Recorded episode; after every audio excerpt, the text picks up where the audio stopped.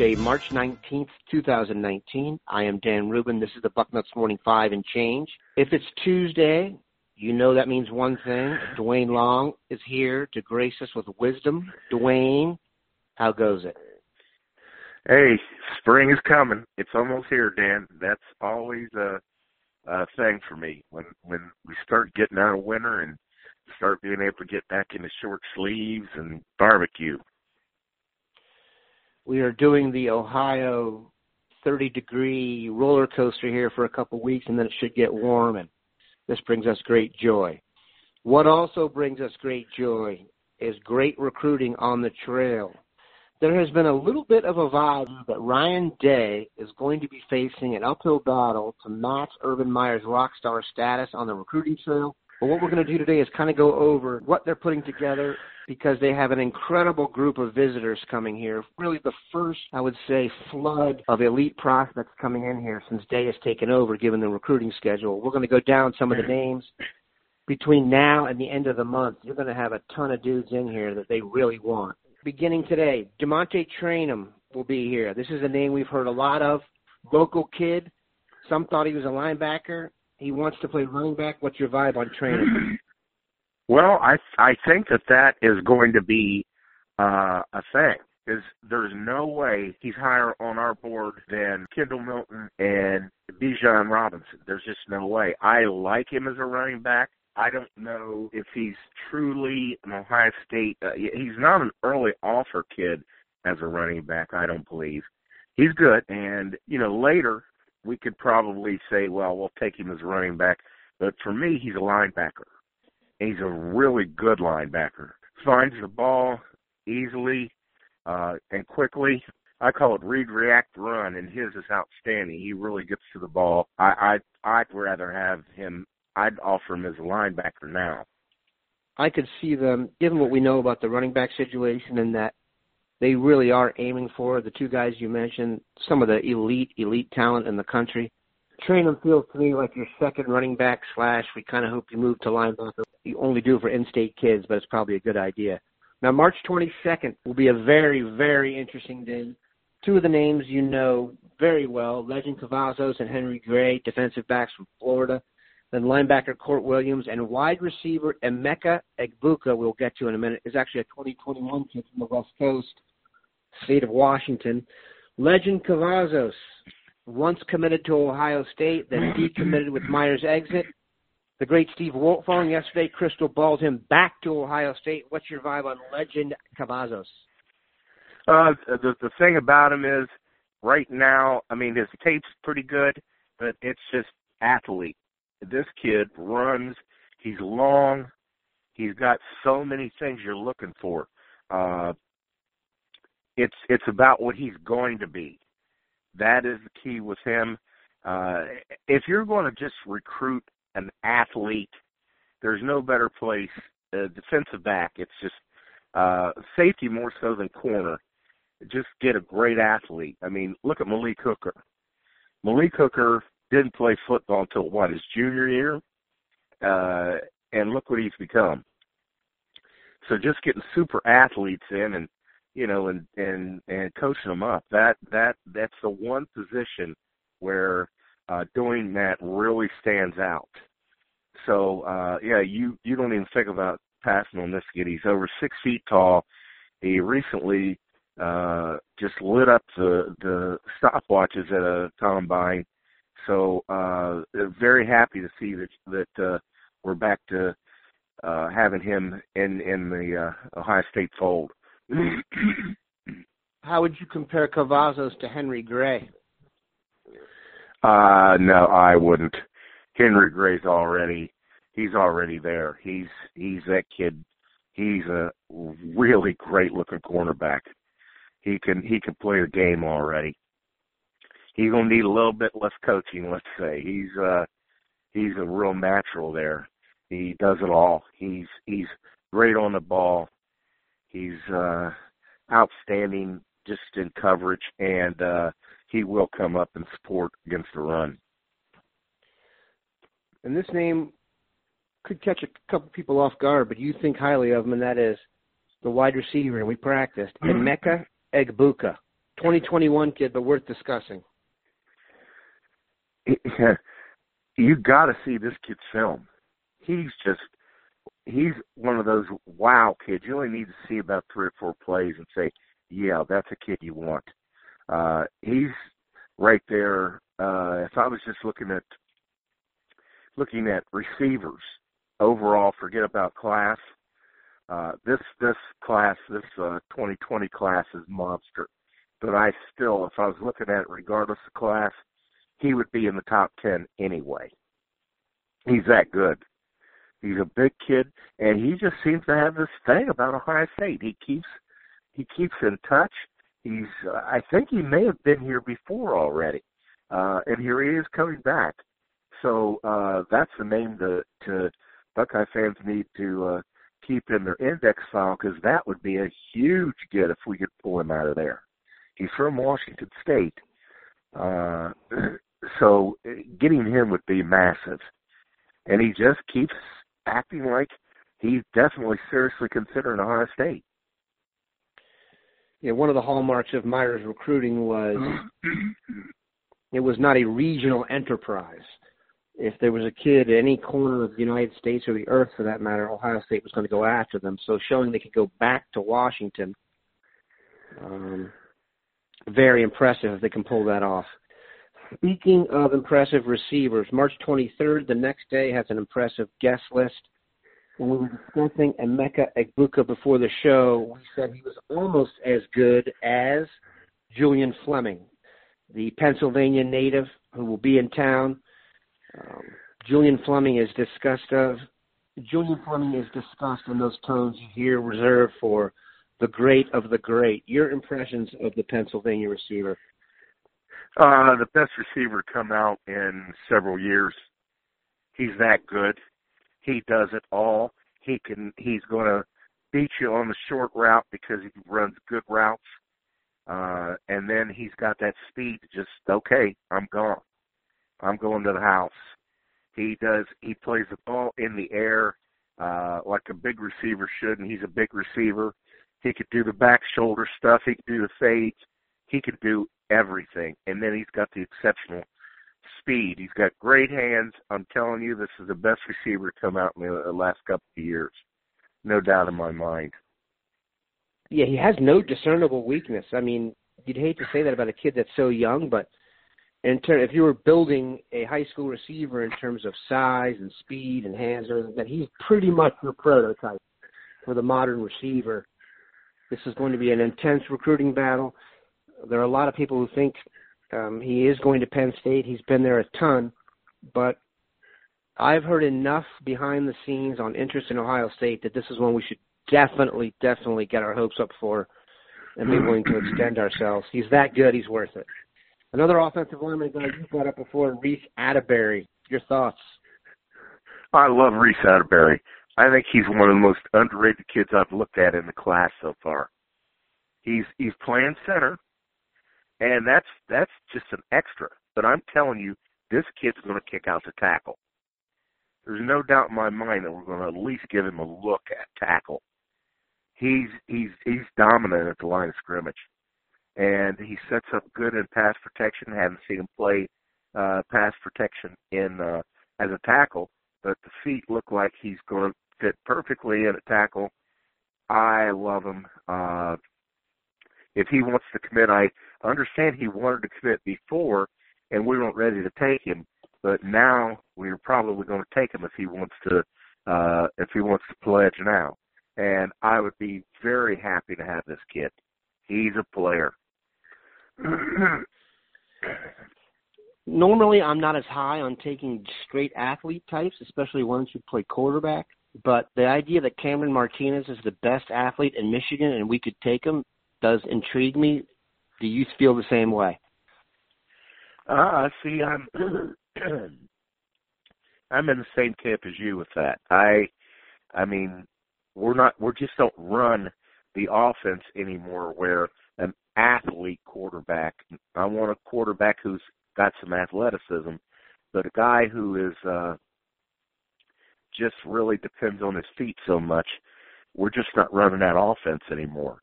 And uh, you know maybe we can move him somewhere else. I, I'm just not as excited about that. Uh, you know, he's best player in Michigan, okay, but where does he play for us? What does he do for us now? I'm just not that excited about that right now. Part of the question is: Is it worth it to give Harbaugh a good nut shot by taking Cameron Martinez, even if it doesn't work out? We could argue that either way. One of the quarterbacks that'll be in town, a 2021 kid, a name we've heard a lot of already. I'd be interested to hear your thoughts on J.J. McCarthy. J.J. McCarthy, he is. I don't care what class he's in. You take him as soon as he wants to pledge. That is just an outstanding quarterback, and he's got some athleticism. He can, you know, having a quarterback that is mobile is a big plus, and we're seeing it more. You know, like in the NFL right now, we're seeing guys that uh, that could move, that can, uh, you know, when they pull it down, defenses is going, uh oh, we didn't want that to happen either. You know, we we we got to make sure that uh, we got everything covered, and he doesn't throw the ball, but uh, he's not just going to get back to the line of scrimmage or make a couple of yards. He's going to get outside the pocket, and he can hurt us. So having a guy that can do that, absolutely you want that. So I wouldn't think twice about taking him even this early. Other guys to talk about that will be here. Let's talk about uh, Gee Scott, the commitment coming March 29th, and then Ben Christman, the offensive line, will be here on March 29th. Also, Ben Christman, 2021 from Ohio. He's as big as a house. Ben Christman is, uh, to me, he's just so far ahead of of mo- most big kids. They just, you know, they need these are very large human beings at a very young age. Their bodies haven't completely developed. He moves so well. That's a future left tackle. We should absolutely take him if he wants to commit. He should be. Uh, he'll definitely be a top ten offensive lineman in that class and should be top five. He moves well. He's already got great technique. He bends his knees, gets his butt down, gets his hands up, and he and he and he plays with some nasty finishes. He's already good in pass protection, moves his feet so well. No bending at the waist and reaching. He moves his feet. He's always on balance. Just an outstanding prospect. Are you a Gee Scott fan? I'm a huge Gee Scott fan. The kid is so smooth, he makes it look effortless. You know, he's more of a finesse guy. A lot of times the bigger guys are just, you know, I'm going to go up and take the ball. I'm I'm just too powerful, and I'm too athletic, and he just flows. He's just, I mean, he's he's like a reed. He just bends, and he's he's got great hands, and he runs so well it looks like he's not running fast, but he's moving very fast. He's just so smooth and athletic that uh it, it looks he's just smooth. But I'm a huge fan of his. We want to keep him in the class. Again, another West Coaster coming through, it never hurts to build a little retention out there far away from campus. Okay, March 30th, Ohio State is scheduled as of right now to have one visitor, and I have a feeling this is going to spark a little bit of conversation here. Offensive lineman Paris Johnson. I've never seen a recruit as highly regarded as Johnson, verbally committed to the Buckeyes, do what he did at Tennessee. I'm not passing judgment on the kid. Truthfully, to me personally, it does not bother me. It's just a kid having fun. But to send out pictures and the gear and stuff like that, I just have never seen it. Uh, I can't imagine Ohio State is a fan of it. What is your vibe on that whole deal? Paris Johnson as a player, is he worth it, etc.